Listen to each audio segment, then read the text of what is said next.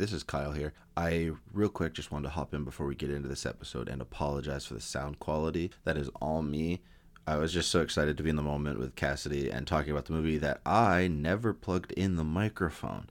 So I want to just let you know this is not a representation of the quality of the podcast and the continued quality of the podcast. It was a simple error on my part. So I hope you can make it through. It's a great episode. I hope you give it a chance. So without further ado, let's dive into things. Two men and their daughter, approached by four strangers and forced to make an impossible choice. Will they save the world that has been so cruel to them, or will they save their family?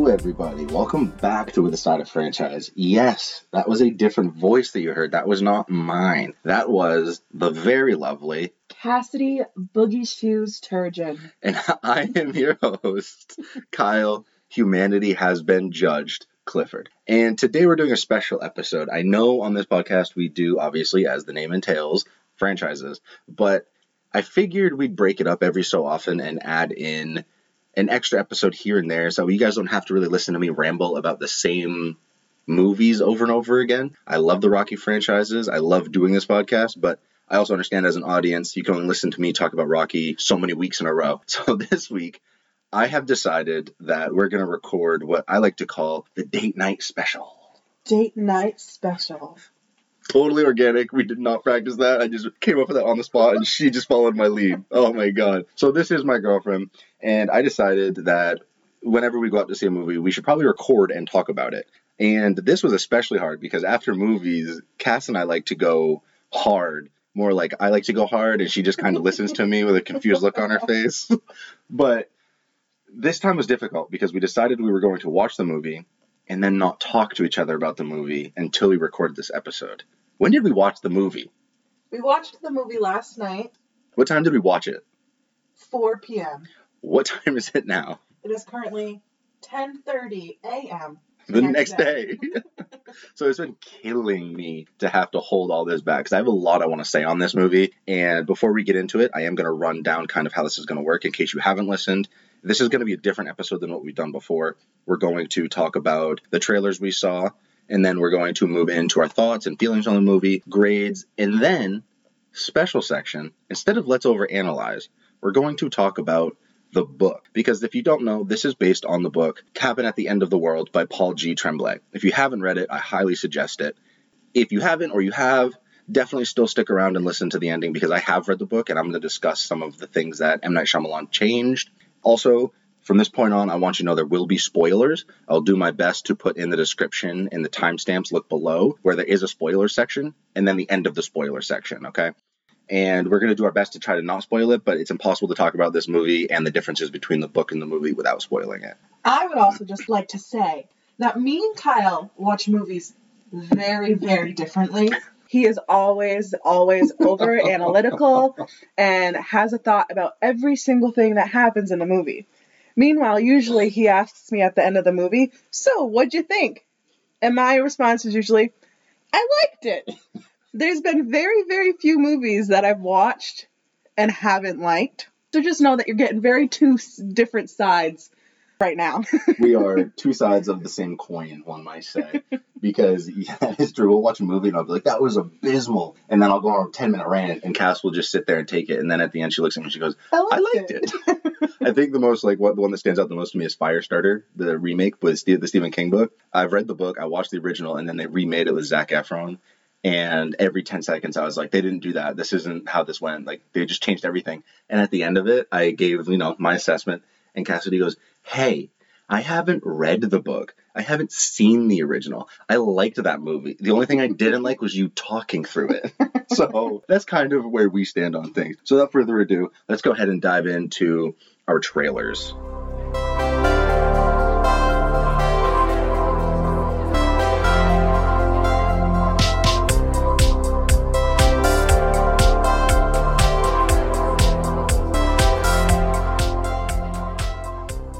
Now, when we go to the movies, I like to get there like what 30 minutes early. That's generous. I like to get there as soon as humanly possible. If I could camp out the night before, I would. But it's because I am super. In- I don't like watching the trailers. I just wish that they would like flash on the screen a 20 second little synopsis and like the title of the movie. And the reason for that is because, as I've told Cass, trailers are too long. And I'm going to count off how many trailers we had. Are you ready? We had one, two, three, four, five, six, seven, eight, nine, ten trailers. How long were we in the theater watching trailers? Minimum 30 minutes. I kept looking at my watch and tapping it and showing Cass 20 minutes, 25 minutes, 30 minutes. And it was obviously just very annoying to have to sit through all these trailers because they sh- the trailers are too long. They show everything. I could see the I called the ending to like three or four movies that I guarantee they showed the ending in the trailer. Like just a quick little synopsis on what a movie should be. That's all it should be. We're gonna play a game where I'm gonna read the trailer title and then Cass is gonna tell us watch or skip. Are you ready? And don't take any of this seriously. If you actually want to watch the movie, watch the movie because I am not I'm not a good judge of good movies. So I'd also like to point out we did a little preview of this with like two or three movies, and she said watch them all. so I'm confident she'll say watch them all. So the first trailer was John Wick Chapter Four, watch. Boogeyman, the Stephen King story, Watch. Oppenheimer. Reminder. Oppenheimer was the one where they are basically making the nuclear bomb. The trailer is very confusing. So in the trailer, we basically see the man who created the nuclear bomb, and Mhm. it's the story of how the nuclear bomb was made. Oh yeah, uh, pass, pass Pass. Yeah, I, I was watching that trailer and I kept like looking over you in the corner of my eye, and I'm pretty sure I saw your eyes just gloss over for like a solid two and a half minutes. You're like, no, I'm good. Uh, next up was Beau is Afraid, the new Ari Aster movie. Pick carefully. so I'm actually gonna pass on that one, and I know that's gonna kill him, but it just looks too artsy, to too like I'm gonna be confused the whole time. What's one, what's one of my favorite movies of all time? Hereditary. Yes. What's a close? What's what's probably like a top twenty movie in my opinion? Midsommar. Yes, both Ari Aster films. But I like I like Hereditary. I've never seen Midsommar. I like Hereditary. Mhm. But watching the trailer for Beau is Afraid, it just kept flickering between all these different scenes, and I was like, "What? What the fuck is happening?" Yes, that's And I don't like feeling like that in a movie. That's mostly what Ari Aster is and does. Like, what is happening right now? I, I understand what you're saying. There's a lot happening in the trailer. It skips from piece to piece to piece a lot, and you can't really get what the movie's about, basically. Mm-hmm. But I kind of like going in not knowing. I, know, think that movie yeah. did a good job showing, like, without telling you what the plot is. Yeah. Next up, we saw the trailer for 65 with Adam Driver. Watch. Jurassic Park with futuristic weapons, essentially. I'm there. And Adam Driver, I'm in. Cocaine Bear. You know, you gotta watch that one. You gotta watch that one just to see. It looks interesting. So while also being like not very serious at all.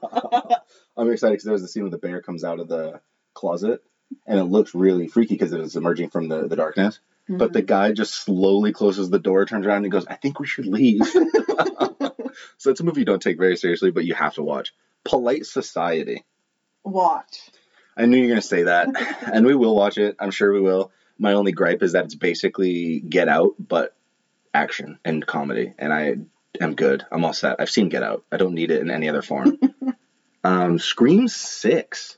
I mean, obviously we're gonna watch that one. Gonna watch We're Scream gonna Six. watch Scream This is a franchise podcast. I kind of have to watch John Wick and Scream Six at some point. but I'm a huge Scream fan. I just don't like the runtime is two hours and three minutes.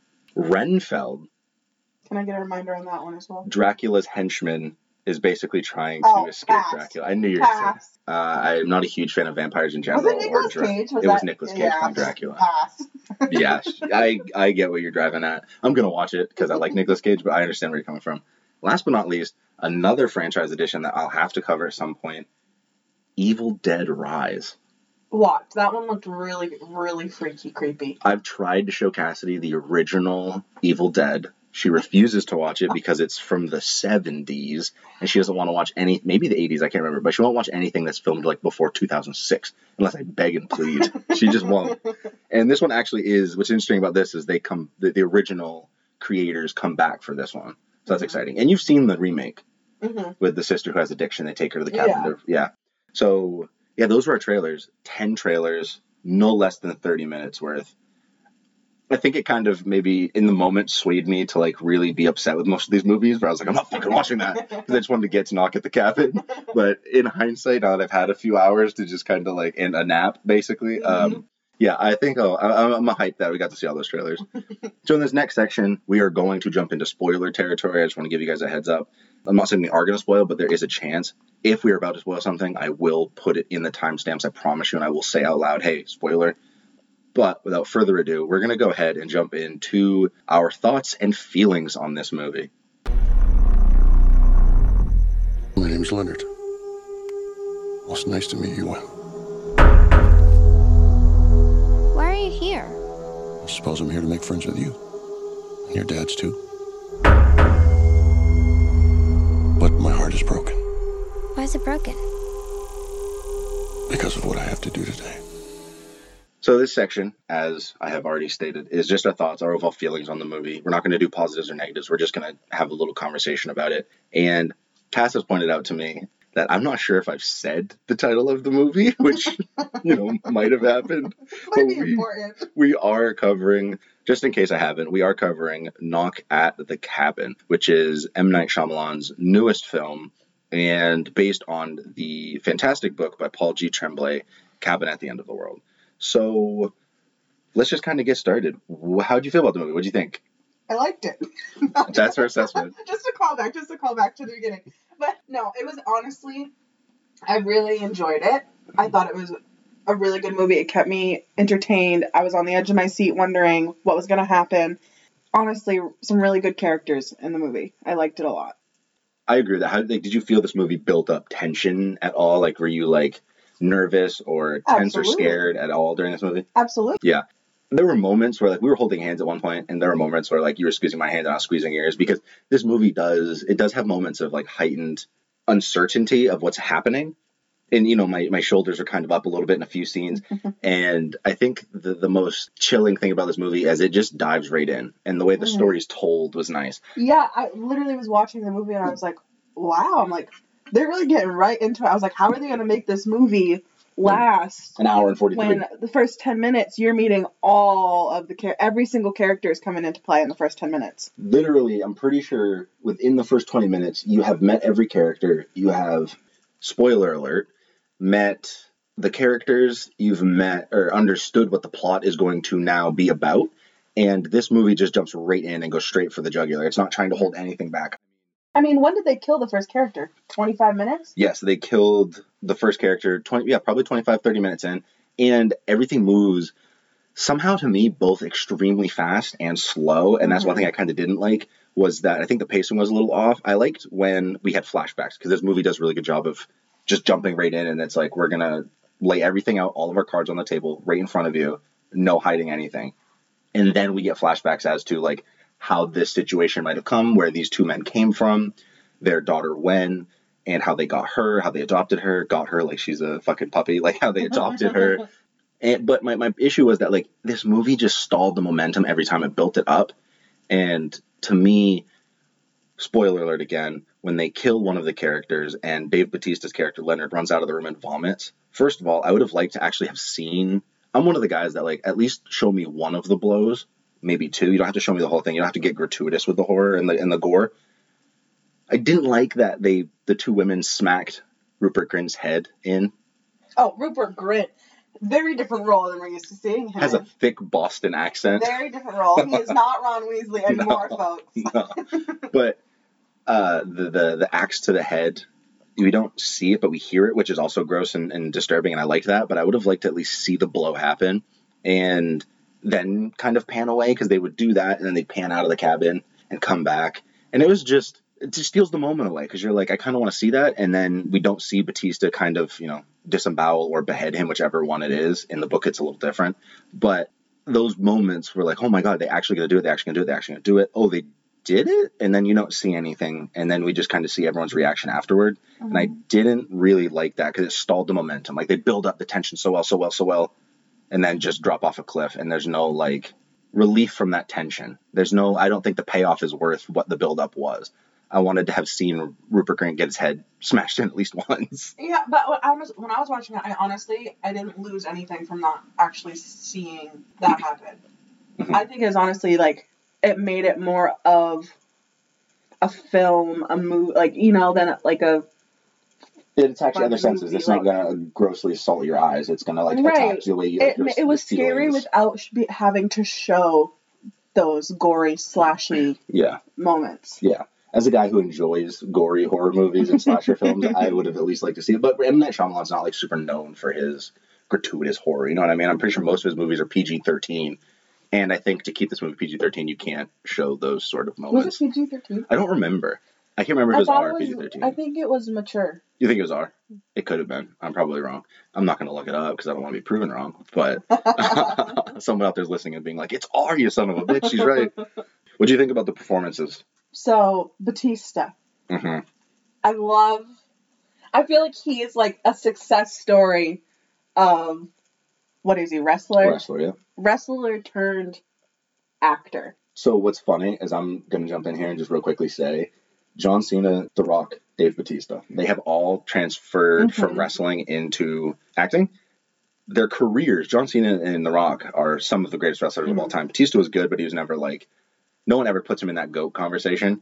Acting wise, Dave Batista deserves all of the roles, any role he wants, and should be in every movie. I don't ever go to. It's not the same character. Like when you see John Cena, you're gonna get the goofy, lovable action star. With Dwayne Johnson, you're either gonna get him kicking someone's fucking skull in, or a comedy performance where he's kicking someone's skull in. Mhm. There's no in between. Dave Batista plays Drax.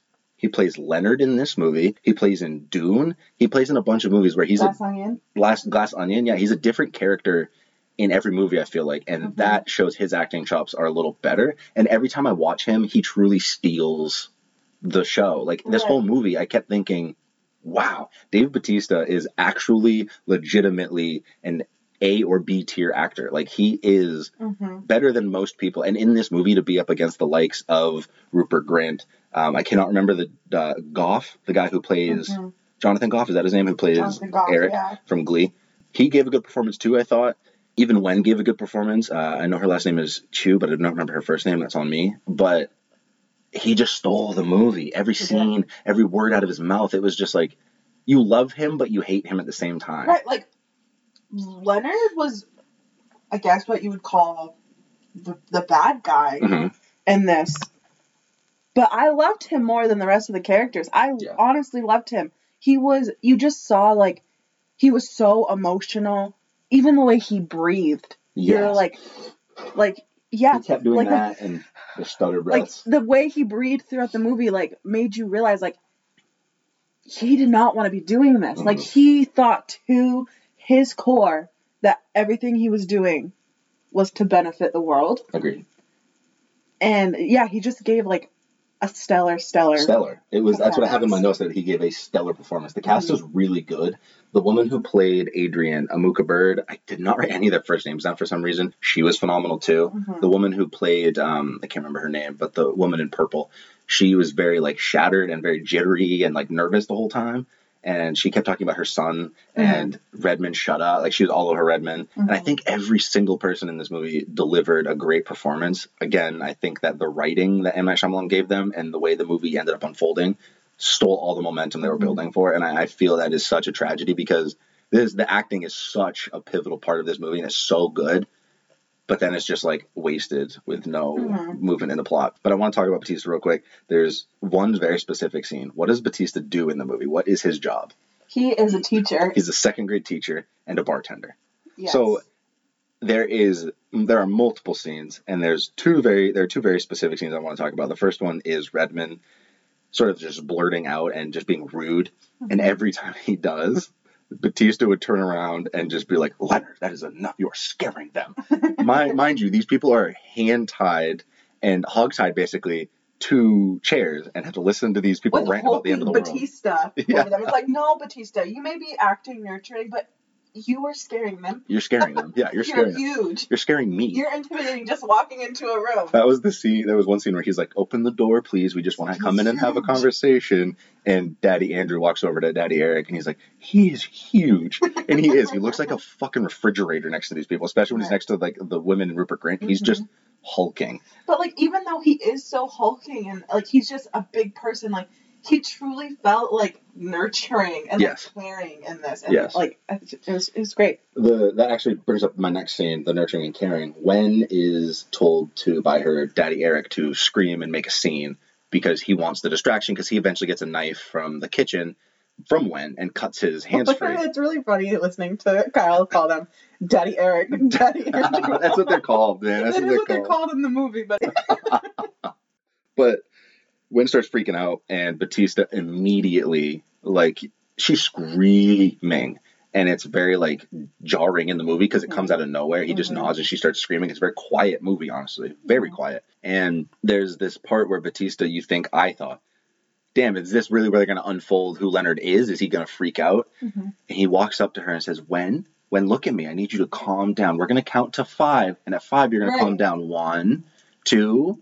Okay, we're going to have to restart now because you're still screaming. I need you to, I need you to work with me. Okay, Wen? And he's bent over. His hands aren't like, they're down and clasped. He's very calm. right. And the whole scene, I was just like, this is Dave Batista as legitimately a very caring, nurturing man. Mhm. And we have never seen that from him before. And it's it was actually like I feel like it was like a huge point in the movie when he is talking to her like that because throughout the whole movie you're really wondering if these people are who they say they are. Like is Batista Leonard in the movie? Is he really a second grade teacher? Yes. Is he really what he's saying he Is is? Or really like is this all just a big story, a big facade? But I think in that moment where he is talking to one like that and like trying to like talk her down, it's like, you know, he really could be a teacher. really like be a teacher. I don't know anyone that could talk to a kid like that besides a teacher. right. Or a parent. Right. and and even there's parents in the scene who can't because uh, one of the other characters is a parent. I cannot remember her name, and I just read the book, watched the movie, and I can't remember her friggin' name. But one of the characters is a mother, and she doesn't, she can't even handle the situation very well. But another scene that I want to bring up is the reason Leonard kind of is the leader of this group is because he's so gentle and not intimidating. If Redmond was the leader, it would have gone a whole different. It would have gone sideways immediately. And that scene where he meets Wen. Now, Wen is out in the beginning of the movie catching grasshoppers, very cute, having a good time, and then out of nowhere, a man in a white T-shirt and blue jeans just comes walking out of the woods. White button up. But yeah, white button up. It was very nice. Nice. Showed off his abs. Great. His chest was immaculate. Um, his shoulders were popping and glasses. and glasses, and he's just a very calm demeanor walking up to her. And even walking, watching him in the movie walk out, my thoughts were, "This is just the like this is just a guy looking for help, looking for directions or something." Like I didn't even like in the Mhm. movie think this man has malice in his heart, which I even still I don't, think, he, did. And he walks up to her, he introduces himself. He's like, "My name's Leonard. What's yours?" And they shake hands, and he says, "Let's play a game. I brought you a flower. I want you to pick a petal, and each time." We will ask each other a question. He catches grasshoppers with her. He goes to great lengths to make her feel comfortable. Mhm. And even when Wen gets uncomfortable and walks away, he stands up and says, well, actually, Wen sees his friends coming and he's like, Are those your friends? And he looks at Wen and goes, You're my friend. Those are my business partners. And I was like, Mhm. Oh, God, this is just brutal. And then Wen walks away and he's like, Wen, whatever happens today, I want you to know that no matter what, you are my friend and I will make sure nothing bad happens to you. Mhm. And even then, it felt so genuine. Batista gives such a genuine performance. I really liked that. Now, we talked about the, the acting a little bit. We've talked about the story. How did, did you think, what did you think of the way the movie was set up, like the setup of the film and the story of the film? Like the plot. I liked it. Did you, she knows that aggravates the hell out of me when she doesn't elaborate. She just says things like that. no, but really, I liked it. Um, I liked the way it was set up. I hate you. I was actually at the end of the movie. I was like, we only like there was seven characters Mhm. in this movie. Yep. Seven characters, and most of the movie was filmed in one room. Mhm. But I never got bored. Mhm. I think it was awesome. I think it was intimate. Mhm. I think it was a very intimate movie where they, you knew seven people and they were all together in this room, trying to like Figure this out. figure this out. Yeah, they have a huge, they have a very important decision to make. Right. And even though these like the people that came in, Leonard and his posse, Mhm. Business associates. As you can see, Leonard was my favorite character. The rest of them kind of fade into the background. Even though one of them was a nurse and I'm a nurse, so I like always kind of like bond with the nurse characters. Leonard outshined her for me. Mhm. So Leonard comes in with his posse, and from like immediately, like no matter how riled up Daddy Eric and Daddy Andrew get, Mhm. they're calm, except for Redmond. Except for Redmond. Yeah. Spoiler alert. But he's gone pretty fast. Yeah. And also, he doesn't, he has a history, Right. clearly, of being a bigot. Yes. So it makes sense why he's a little. But so no matter how upset and worked up and loud Daddy, it's usually what is it, Daddy Andrew Daddy that Andrew. actually gets really I upset and remember this, yells. Daddy Andrew is aggressive. A for aggressive. Daddy Andrew's aggressive. Daddy Eric was kind of He had a concussion, so he's just kind of like lackadaisical anyway. right. But no matter how what Daddy Andrew would say, like he would be like kind of um You shut the fuck up. You talk to Right. me from this point on. right, like he would say some pretty harsh stuff towards Batista and his posse, and they never raised their voice at them. So it just felt like we're all having a conversation. We're all trying to figure it out. Like it would never felt like angry or aggressive. And Another thing I kind of want to add to that is that Batista did yell in one scene, and then immediately he apologized. Remember, because Mm. Daddy Andrew's screaming, he's freaking out, he's telling him to shut the TV off because they're showing them that the apocalypse is happening on the mo- Mhm. on the TV, even though it's pre-recorded. We'll get into that. Mhm. But Batista screams and tells him to shut up and, and listen to him, and then immediately he's like, "I am sorry that I had to yell in front of you, Wen. I'm sorry that I had to yell at you, Eric and Andrew, but you need to listen to me. I am saying like I'm telling you something very Mhm. important, and you're not listening." And also I, I want to kind of talk, elaborate on your intimacy thing. I think, or intimate thing. This movie does a really good job of humanizing the bad guys. I wouldn't even consider them bad guys. no, Spoiler alert, coming right here. The ending of this movie doesn't paint them as bad guys either. No. When you find out that the the apocalypse is actually happening, they're the good guys. They're mm-hmm. not like they, they're not even harming. They right. don't It want to kind harm of them. turns like Daddy Eric and Daddy Andrew into Mostly Daddy Andrew. the bad guys because so many people died because they wouldn't choose to kill one or the other. So, big spoiler alert. That is the premise of the story is like, or the movie is that Batista and his crew come in and they say, unless you decide to kill one of you, Mhm. Then the world is going to end. and he gives Leonard gives an amazing speech, which he was they stuttered breathing through. He was fumbling over his words a little bit. It Mhm. just felt so authentic, like this was Right. really happening. Right. And they also make you right away bond to the characters because they get there and they're like, "My name is Adrian. I am a nurse. I have a sister just like you, and you guys would get along." And they start humanizing themselves to these people right away. Which, by the way, they tell you to humanize yourself with your captors. So who's the captor here? right. they Andrew and Eric don't say anything about their life. They clam up very fast, especially Andrew. He's like, "You don't talk to Eric, you talk to me." And Mhm. Wen doesn't say anything.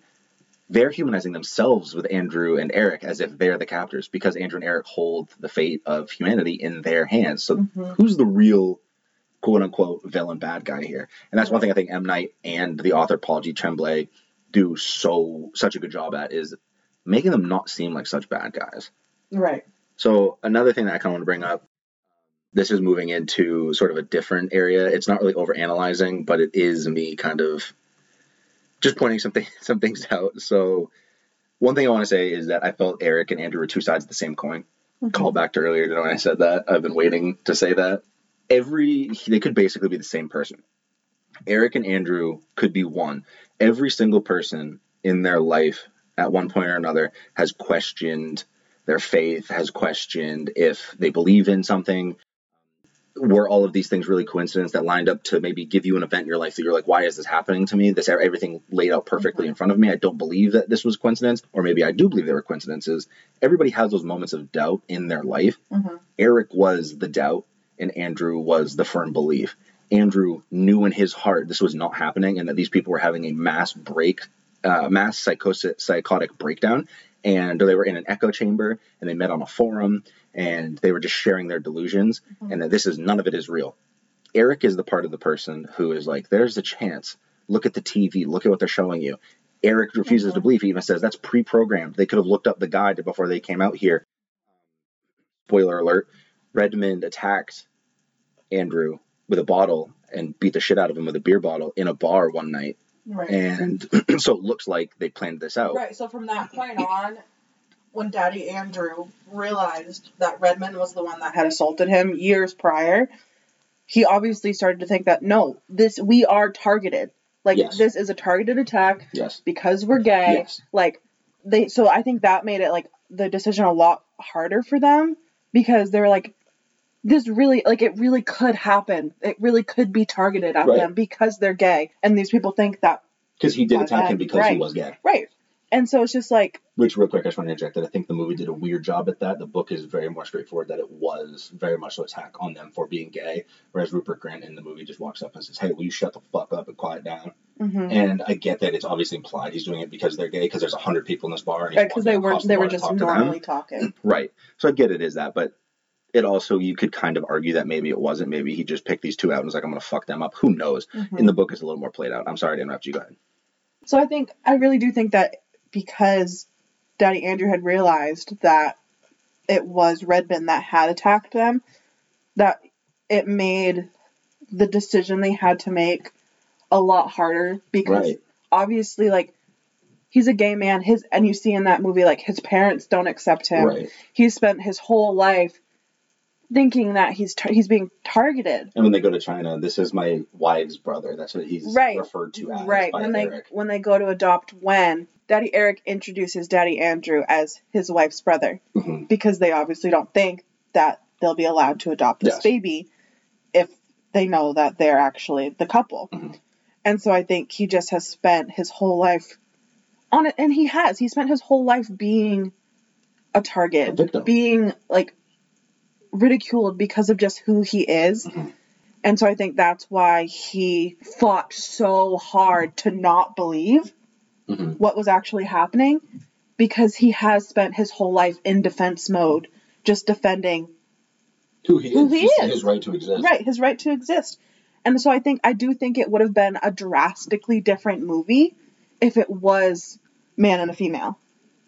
Yes, I agree on that 100%. I also would like to just real quickly say that I thought it was nice they had two authentically gay men play a married Yeah. gay couple. I Mhm. thought that was just like excellent. I think that's why you get such an authentic performance of them being, especially like you said, Daddy Andrew being so aggressive, and we are being targeted Mhm. because there's no way they've gone their life without being targeted at some point. Right. in real life, you know what I mean? And I do think that this movie does sort of, I think that that kind of plays towards this, you know, the two sides of the same coin. You get a guy who is a staunch believer. They're we- being targeted because of who we are, because we simply exist. He calls them bigots. He calls them religious zealots, and they're like, we're not religious. None of us were religious before this Mhm. started happening. Eric, on the other hand, is a, is more inclined to like listen to them. He's But- like, tell me what's right, going on. I Just talk to me. That also probably leads back to the fact that his parents accept him. Mhm. He hasn't had to fight for As hard as like Andrew. as hard to just be accepted and to be uh-huh. treated the same as Andrew has because Daddy Eric's parents accepted him for being gay and Daddy Andrew's parents did not. right.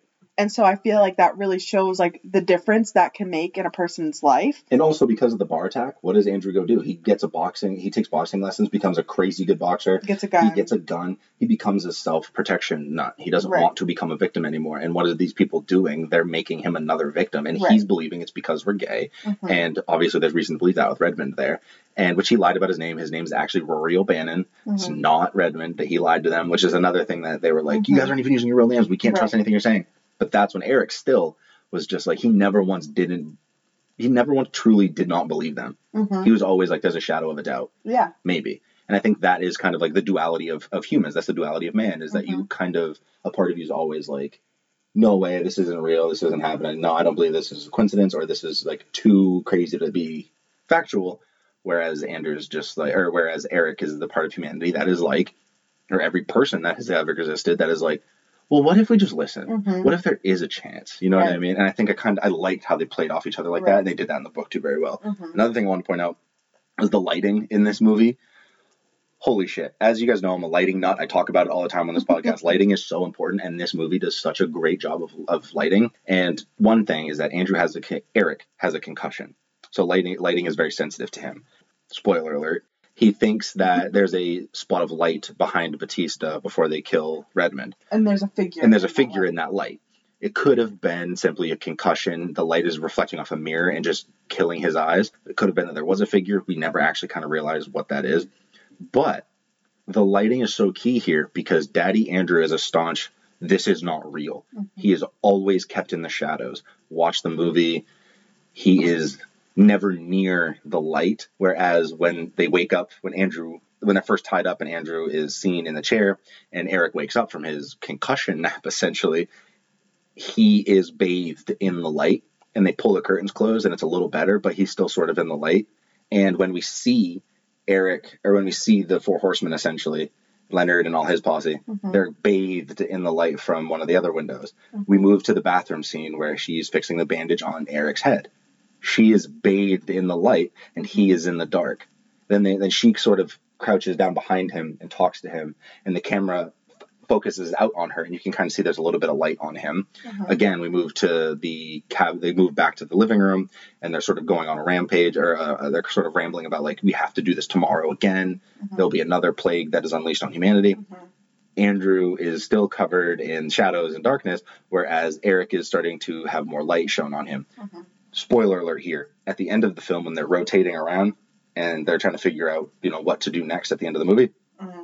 Andrew is seen facing away from the door, so the door's behind him, and Eric is covered in the dark.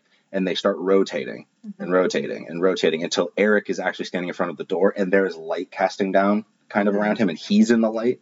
And I think this to show you that to, to understand what's actually happening here, to believe is to be in the light, whereas if you refuse to accept, you are kept in the dark. And as Batista has said numerous times, Leonard in the movie has said, the world will be plunged into into an eternal and cosmic darkness, and you will be forced to wander alone forever. That is sort of what they're showing is that Eric, who is a believer at the by the end of the movie, that this is actually happening, is in the light, whereas Andrew is still kept in the dark. Mm-hmm. And I thought the lighting just played such a major role in the story, and I love little details like that. You can watch this movie and never infer that. You can watch this movie and completely shrug that off. I get that. But for me, it was so poignant as to and on the nose as to what is going to happen at the end of the film. Mm-hmm. And I appreciated that because I could infer what was going to happen based on that. But I also could I could see how people would ignore that and just simply be like, "Oh shit!" At the end of the movie, realize you know when Andrew and Eric are making their decision that oh fuck, okay, the lighting was important here. Uh, did you notice any of that, or was it just? no. yeah. I was, I was watching and I was like, "Ooh, I cannot wait to tell her this shit because I know she's gonna be like, cool, dude." We're gonna go ahead and Are we- before we move on, do you have anything that Yes. you'd like to add? Go ahead. Final thoughts for me. So we pro- kind of touched on this, but I don't know if we really like explained.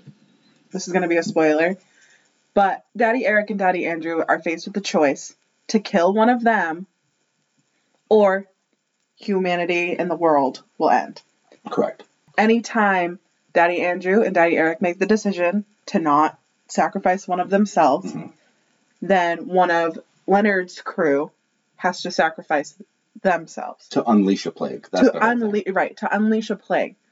So whenever one of them dies, they flick on the TV and you see immediately the plague that is happening. Yeah, the first the first one is a tsunami. Mhm. The second one was a um a sickness, a flu A flu, and they cho- that was killing children. Yeah, that was killing specifically children.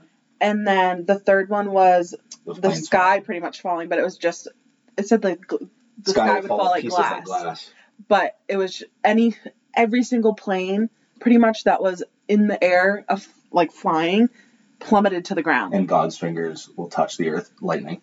right so you have to like you're th- like i'm sorry i love you more than anything in the world Are you about to pull the Eric on me? i love you more than anything in the world baby but Think of the boys. if i saw that happening on the tv i'm sorry You're Eric. i would choose to kill you It has to be a willing sacrifice. You can't just kill me. They have to like agree. I don't agree to that at all.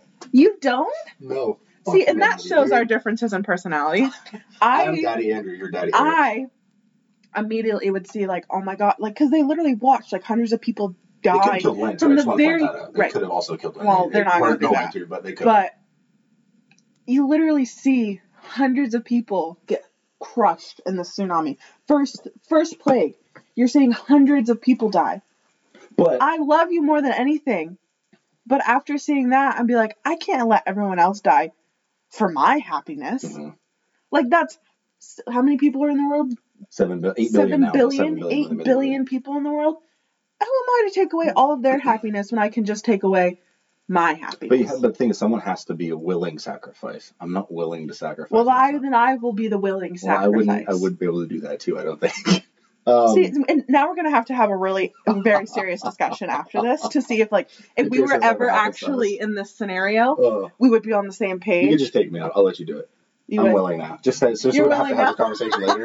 yes, I'm willing now. You you've worn me now. But it's true. I'm like watching this whole movie, And the, and all watch- the plagues are raining down, and I'm like, come on, Daddy Andrew and Daddy Eric, like all these people are dying. Just kill one of you. Like, I'm sorry, but one life, no matter how much, no matter how much you love that one life, it's not worth the rest of the world's life. It's just not. I'm a little upset to know that you were watching this movie the whole time thinking I'd fucking kill Kyle. Oh my so god, I was thinking, I was literally thinking about this podcast and being like, you know, that's what. That's what I'm gonna say on the podcast. Oh, oh. I'd be like, that is truly like It's funny. I never put myself in we shoes. you'd be dead. Okay. I'm so sorry. Okay. I love Kyle pieces. If his mom is listening to this, I love your son more than anything in the world. All Clearly right. not. Clearly not more than everyone else. Clearly not more than everyone else. Realistically, you can't do that. You'd find someone else. Okay. Lovely. Great conversation. Love is dead. I'm dead. There's no no true love in the world, no soulmates. Anyway, before we move on, I do want to point out that the programs that they were showing on the film were all pre-programmed except for spoiler alert, the final one where Batista starts saying the same thing the news anchor is saying. Mhm. Um, so there is reasonable doubt there because it's all pre-recorded. None of it's live breaking news. The only thing that was live breaking news was the ending when Batista's like reciting the same thing that the woman is with the same pauses. and everything. then Batista, who is the, the last one alive. I, hit, I I feel like we shouldn't be calling him Batista. I call Sly. I call Sylvester Stallone Sly and Rocky, Um, and sometimes I'll literally say like Rocky Leonard Leonard is the last one to sacrifice himself because they All of humanity has been judged. Daddy Eric and Daddy Andrew still decide, you know what, we're more important than everyone else. Mhm. And so Leonard is the last one to sacrifice himself, and you literally you watch the darkness start to come over the Yeah. world. Yeah. And I just could imagine like being Daddy Eric and Daddy Andrew in that situation, but- and especially Daddy Andrew because he was so against it the whole time, Mhm. and being like, "Well, crap, we just killed millions of people, Right. millions of people. Like Right. this is real." And mind you, when that happens, there's still a good 20 minutes left in the movie, so we're not giving away like what happens at the ending. There's still 20 minutes left, and we're not going to give away what happens. We're not. We're not. But there, there's still like a good 20 minutes left in the movie after that. right. and and that was actually I the endings the movie diverges from the book about halfway through an hour in I checked my watch. It was like an hour and like two minutes three minutes into the movie. Left hard, hard left turn very different ending very different um, character resolutions there. Mm. but I didn't hate this ending being different than the book. I think the book ending is better but I actually didn't dislike the ending to this book at, to this movie at all. I really actually enjoyed it. So it actually kills me that you say we're not going to talk about the ending.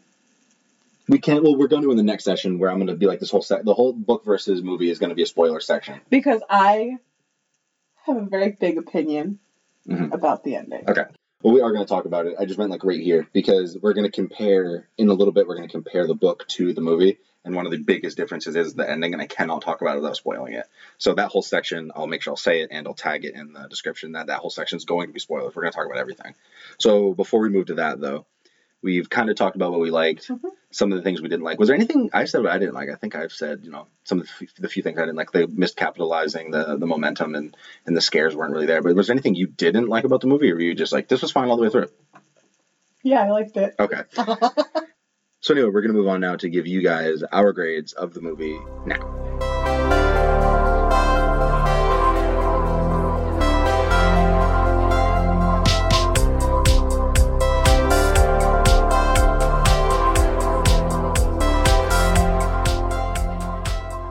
So in this section, we are going to just kind of summarize our thoughts, give our grades, and the MVP of the movie that we believed. Uh, I think that's pretty I on it's pretty point of what we're gonna do. I usually give it away at the beginning of the movie, at the beginning of the podcast. I'm always like, Mickey was amazing in this, or Apollo Creed was awesome, and uh, we kept very on brand for that.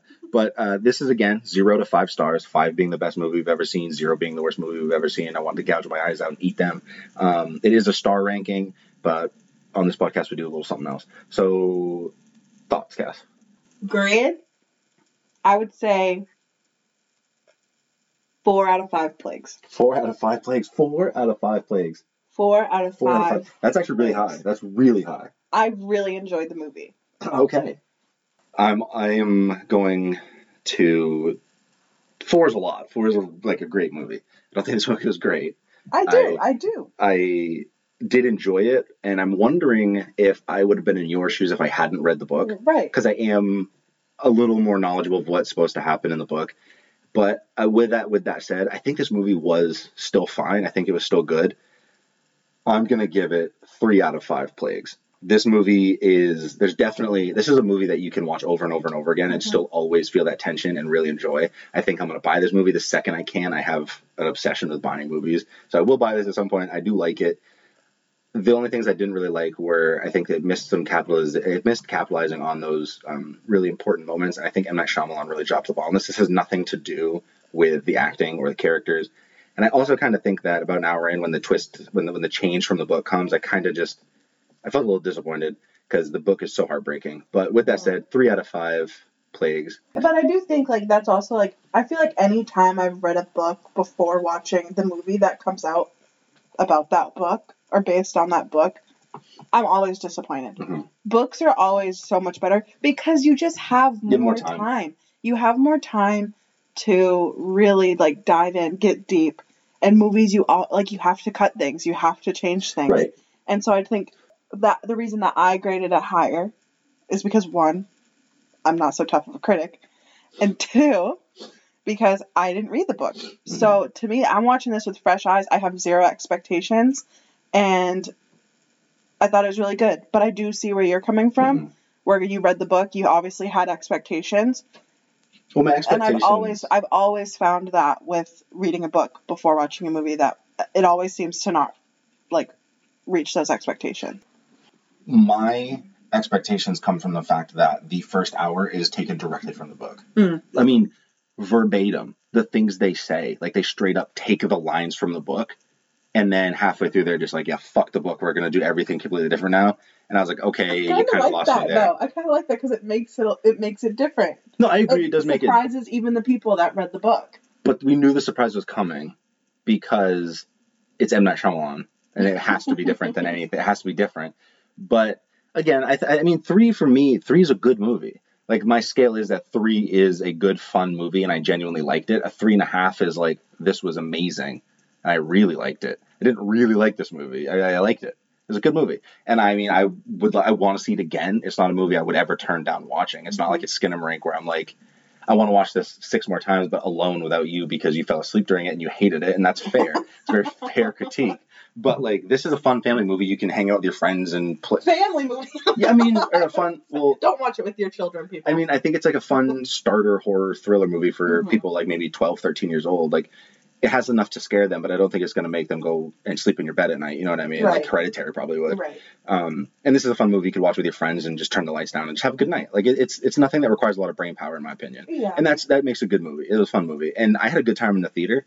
Like watching it in the theater, I'm really glad I saw it in theater on the big screen because you get a, such a great feel of the close-ups that they do. Because the whole movie, basically, every like it feels like when they're talking, the camera's right on their face and you can't even see their whole head. I like seeing that on the big screen, so I think this movie also is benefited by being seen in the theater. And we're gonna give out the MVP. I don't think it's a surprise. On the count of three, let's just say who it is. One, two, three. Leonard. Leonard. Yeah, Leonard is the MVP. We don't have to say anything about that. We've ranted and raved about him for about 55 minutes, so we're going to move on now. Dave Batista, if you're listening out there, you should be very proud. you should be very proud of the career you've made for yourself, young man. So next up, I'm just going to dive into the book versus the movie. And I want to say now, because I'm not going to say it again when we get into it, I'm just going to dive in. This is the biggest spoiler section. We are going to give everything that happens away in this movie. So please stop listening if you do not want to be spoiled, okay? Without further ado, these are the differences between the book, Cabin at the End of the World, and the movie Knock at the Cabin.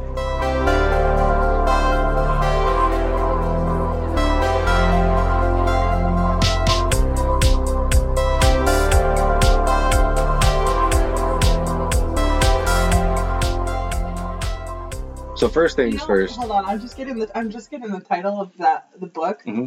Cabin at the, at end, the end of, of the World. Yeah, because it it could be the end of the world. Yeah. I never I didn't get that until now. And honestly, I think that's a better title than Knock at the Cabin. It is. It's a much better title. I think Knock at the Cabin takes away the the fun of And the it takes away like like the like it takes away like that is the movie. Yes. The cabin at this the end, the of the, world. This is it. Like you need to make a The no- sacrifice, so the world ends, and this a is knock this is it. a knock at the cabin could mean anything. It's like a home invasion movie essentially, Right. Which this movie kind of was up until the end, in my opinion. Right. Whereas like home invasion until you know, again, spoiler alerts. We've already mentioned it. We're going to talk about the ending now, where the apocalypse is real. Mhm. This is real. These are the four horsemen who have Uh-huh. basically been chosen by God to come and stop the end of the world, or the end of the world happens. And this was a home invasion movie up until then because you couldn't Right. prove without a shadow of a doubt that these things weren't just coincidences. And doesn't Daddy Eric even say at the end of the movie, this was never a home invasion? He literally says this was never home invasion. Mhm. They were sent to us. They were um, health. No, it was um, it was um nurture, nurture, which was healing, yep, nurture, healing. Leonard and Adrian mm, and then what was was wrath, malice? malice. Malice was Rupert Grint. Rupert Grint. Loved him in that role, by the way. We didn't talk about him enough. Nurture, healing, nurturing, Malice. malice, I and the don't know one what the last one was. they like showed her she was feeding. It was like Yeah, she was like, she, it was her sliding the plate across to Wen so she could eat, but I don't remember what he said in that moment. But in that moment, you realize this is Right. real. This is the the four horsemen essentially come down to bring the Mhm. end of the world. They're all wearing shirts that align with the colors of the horse, of the Mm-hmm. pale horses, and the um, the purple and the and the um, yellow. So they all have like their Mhm. colors that go along with the horses. But I just kind of now I want to jump into the the differences. okay. Uh, the first difference is not major whatsoever, but as someone from New England, I was a little offended that they moved the setting of this to Pennsylvania, whereas in the book it takes place in New Hampshire.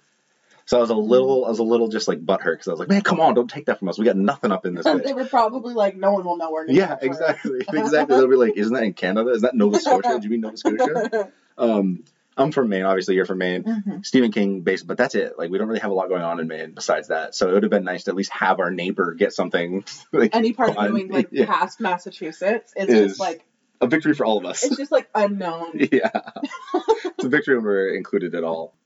So it's just a little thing to kind of get your, your beak wet with what they're going to change. And so about halfway through the movie is when the biggest changes come. Adrian does not get shot and killed. She is shot in the movie by Daddy Andrew. He kind of reacts very quickly to her storming in through the back door Mhm. after escaping him, almost almost nearly shooting her. hmm Um, he does shoot her in that moment, and she dies. But I don't think she dies. Well, she doesn't die right then, but she she's she's incapacitated. She's not moving, and Leonard then takes out her mask and proceeds to Right. use his hammer axe thing on her and kill her. Right, because I, and I honestly wonder if she dies by not sacrifice, what would have happened? Like, what would have changed if it would have changed the movie? Right, because Because it has to be by by sacrifice. by sacrifice. and that's why he quickly was like put the bag over her head because they all have to wear these nylon bags. So yeah, Adrian is actually in the book the last survivor of the group Huh. for uh, Leonard's men, Leonard's posse. hmm and she leads them. She's like, I don't want to do this anymore. I'm with you guys. And there's a force inside of her that's like, no, you have to go through this. There's someone inside of her who blacks her out. hmm And so Leonard actually uh, ties himself to the chair basically because another event that happens I'm going to talk about later and says, do to me what you will. And Andrew's like, I'm going to kill you. But he doesn't. So Adrian does it. So they get the sacrifice. Adrian decides she doesn't want to do it. She's like, I don't want to kill him. I don't want to kill Leonard. I want to leave with you guys. We need to go. But then she blacks out. And when she comes to, she has struck Leonard in the head, hmm and his face basically like falls off. hmm Um, she then takes them with. She goes with Andrew and Eric to a place where they hid the keys to the truck because they hid the Mhm. keys on the way there. hmm And there she finds a bag with a gun in it. And they're like, Why do you have that? She's like, I don't know. And something inside of her is telling her not to shoot them. And she doesn't want to shoot them, but is something is telling inside of her to not kill herself, but she wants to kill herself basically because she's Mhm. like, I, I, I'm going to keep blacking out and hurting you guys or hurting myself. So I might as well just take myself out of the equation. And they're like, How did you get a gun? How'd you know this was here? She's like, I didn't. But Leonard ran off in front of them. So when they arrived at the cabin, Leonard took off before the other three could catch up hmm and said he had to take care of something real quick. So he buried the gun next to where they were going to put the keys. So he knew where they were going to put the keys Mhm. and put the gun there as an insurance policy. Wow. So that kind of, in my mind, That changes Leonard altogether. changes Leonard altogether, but also changes the outcome of the book and movie because Mhm. the movie, the plague is happening. In the Right. book, this is the biggest change, and we'll get to it in a minute. I'm not going to say it now, but Leonard isn't like still very much so the same character, Mhm. but then you find out he had the gun there, and you're like, Right. was this real? Was it real?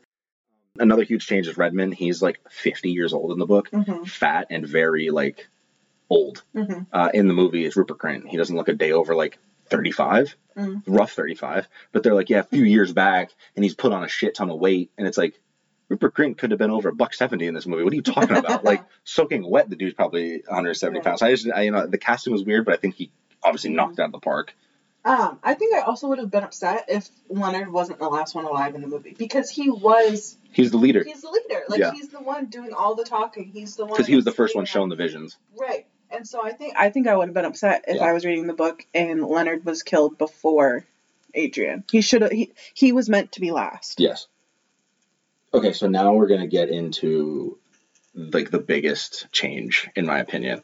So Leonard sits down in the chair. He grabs one of the chairs, walks into the kitchen, sets himself down, and says, "Do what you will to me. I don't care at this point." Why? Because he does fight Andrew for the gun, just like in the movie, but it goes down differently. The gun goes off and shoots Wen and kills Wen. Hmm. She is killed instantly. I have goosebumps talking about it. It was heartbreaking and shattered my world when I was Wow. reading the book. It, it destroyed me. I remember being like, this can't be real. This can't be happening. Because Wen is promised, Leonard has promised Wen multiple times, nothing is going to happen to you. This is a decision your daddies need to make. Mm-hmm. And in the book, he's distraught over this because he is a teacher and he just can't believe what happened. And everybody freezes in that moment. And there, it's seen from multiple different perspectives because Adrian's still alive at this point, Mm-hmm. and most of them black out. Like literally black out in that moment when she dies. All of them have no recollection except for hearing the pop and seeing Wen on the ground. Mm-hmm. And at one point, Andrew, I mean, straight up, doesn't even remember. He went from standing with Leonard in the gun to sitting across the room next to the door to the cabin on the ground, just like staring off into space. He doesn't even remember moving. Like it was heart shattering. And I think Wen survives at the end of the movie with her daddy, and Eric's the one that's sacrificed.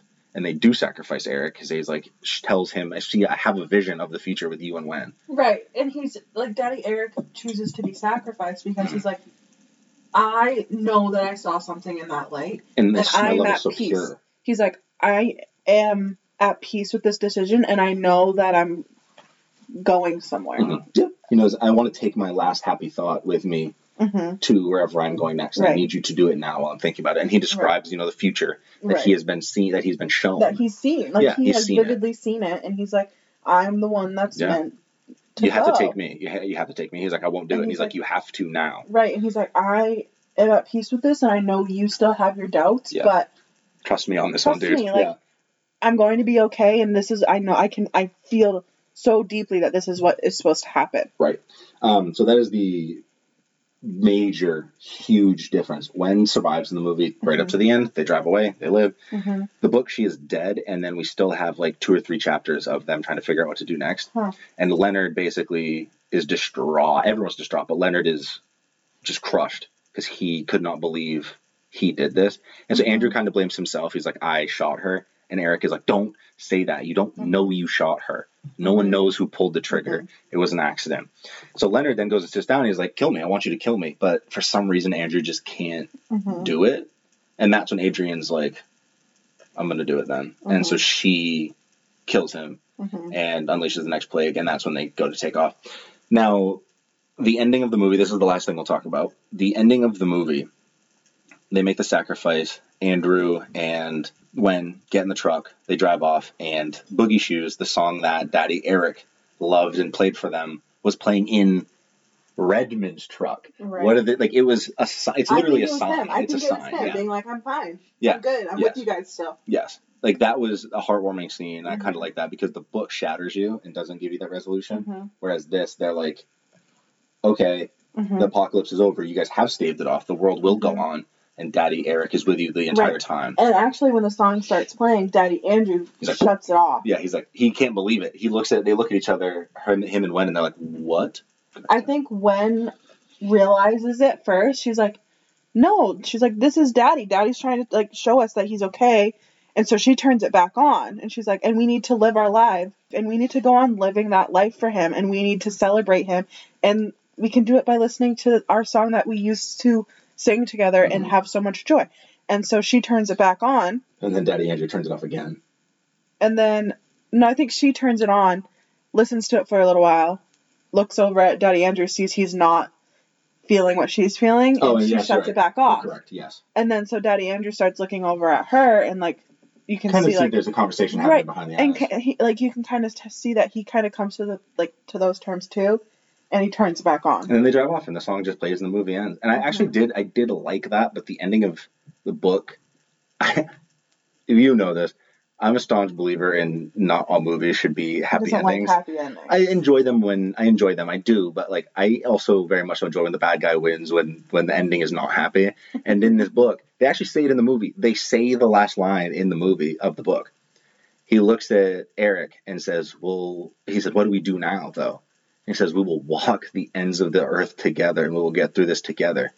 Mhm. And that's how the book ends: is them deciding they're just going to walk off, and whatever happens, happens. But but another thing is the book never explicitly tells you that the end of the world was ever happening. oh really? Yes, that was that's where I was headed with this. Is Mm. the movie shows you the lightning, the planes. Right. All of a sudden, there haven't been any deaths from this disease in two hours. It's very strange because every it was had a ninety percent fatality rate. No one's dying all of a sudden. The lightning has stopped. Planes are able to actually lift off and like not crash anymore. All of a sudden, what's happening? The tsunami has receded. The water's receded. The cities are back Uh-huh. the book never once does any of that happen and the whole like leonard scene where he's like describing like the breaking news thing that never happens there is no breaking news scene uh, everything is pre-recorded and there they when the planes crash there's no plane outside the cabin that crashes Mhm. there's no live thing happening it's a terrorist attack you they're told and it was only like a couple it was only a couple planes it was not 700 planes whereas in the movie it's 700 planes in the book it's a couple Uh-huh. and they're all pre-programmed.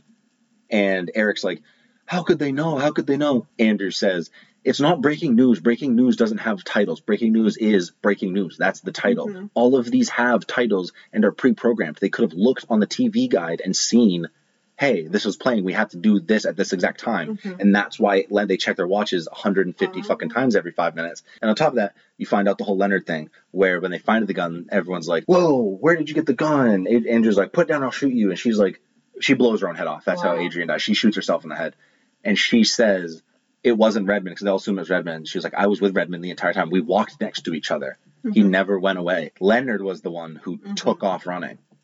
He said, "I have to go take care of something. I'll be right back." Completely different. So doesn't that make you think, hey, maybe this was planned? Right. It seems like that's what they were going Mhm. for in the book is that it was all planned. It Mhm. wasn't actually real. hmm But you never conclusively find out who put the gun there. You never conclusively find out if humanity was ever going to have a plague because the clouds, when they're leaving and they decide they're not going to make a sacrifice, there are dark clouds overhead. But earlier in the book, you find out that uh, during the first, the second day where all of this takes place, the book, the book only happens in two days. The movie takes place in two days.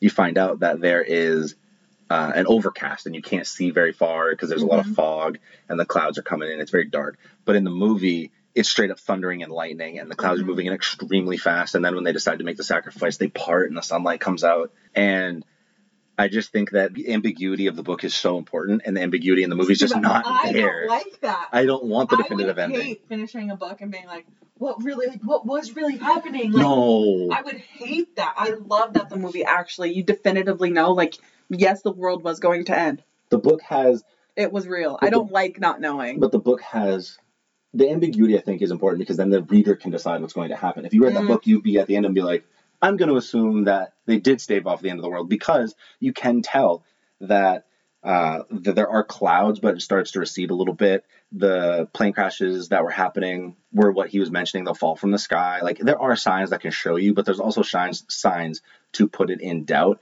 I think it's up to the reader. In my mind, I don't think there was ever plague, and this was a planned home invasion, and that Wow. Leonard just kind of took the front seat because he because he was probably one of Redmond's friend because as we know he's a bartender and a Mhm. teacher, and Redmond is a, basically a drunk, Mhm. and the other one's a line cook at a Mhm. restaurant, but we never know what the restaurant is, and they very obviously have lied about who they are And because nurses love to drink. Yeah. Uh, but O'Bannon is lying about his name, so who else knows what they're lying about? They mentioned they met on a message board. Like it's very, very leaning towards this isn't real, but there's never conclusively said because they truly don't know the performance they give in the book. They truly make it seem like they don't know who Redmond is or like Mhm. what his real identity is, and he doesn't have his wallet on it on him, so you never inclu- conclusively know who Mhm. Redmond is if he is O'Bannon or not. See, I wouldn't. I hate. I hate assuming. I hate getting to the end of the book and being like, "Well, did this happen or did this happen?" See, then Like the assuming. I hate. I hate it. I want to know definitively. but you do in the movie because M. Night Shyamalan literally holds your hand through the ending where Eric or Andrew's going through everyone's stuff, and it's like Leonard's teacher degree, and it's signed by a bunch of people, or intramural championship thing, and it's like signed by all his players, Mhm. and then you find The the picture of.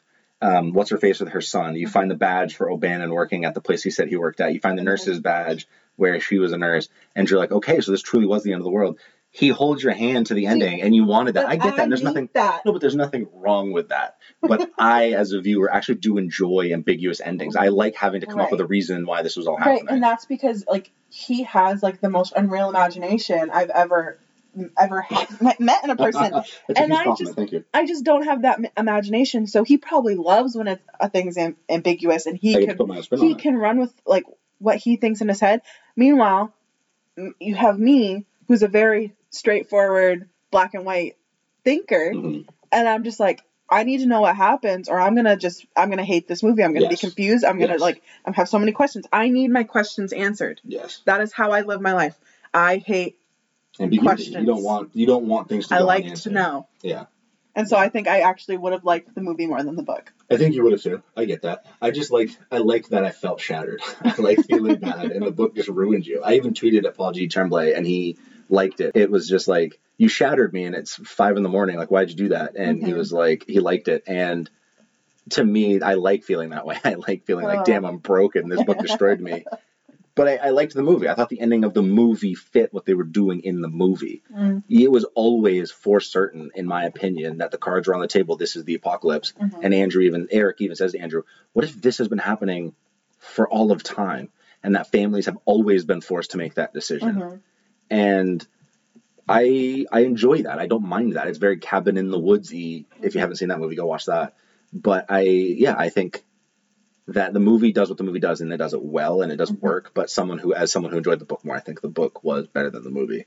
With all that said, this is the end. With all that said, Daddy Andrew deserved to die, and Daddy Eric should have lived. Wow. Okay. so that's it. We're gonna wrap this up, guys. Um, thank you for listening, and go watch this movie if you haven't. Give me five stars wherever you're listening to me. Recommend this to friends. Follow me on Instagram at thatboykyle777. Follow the podcast at With a Side of Franchise. I'm on Twitter at uh, JustKyle77.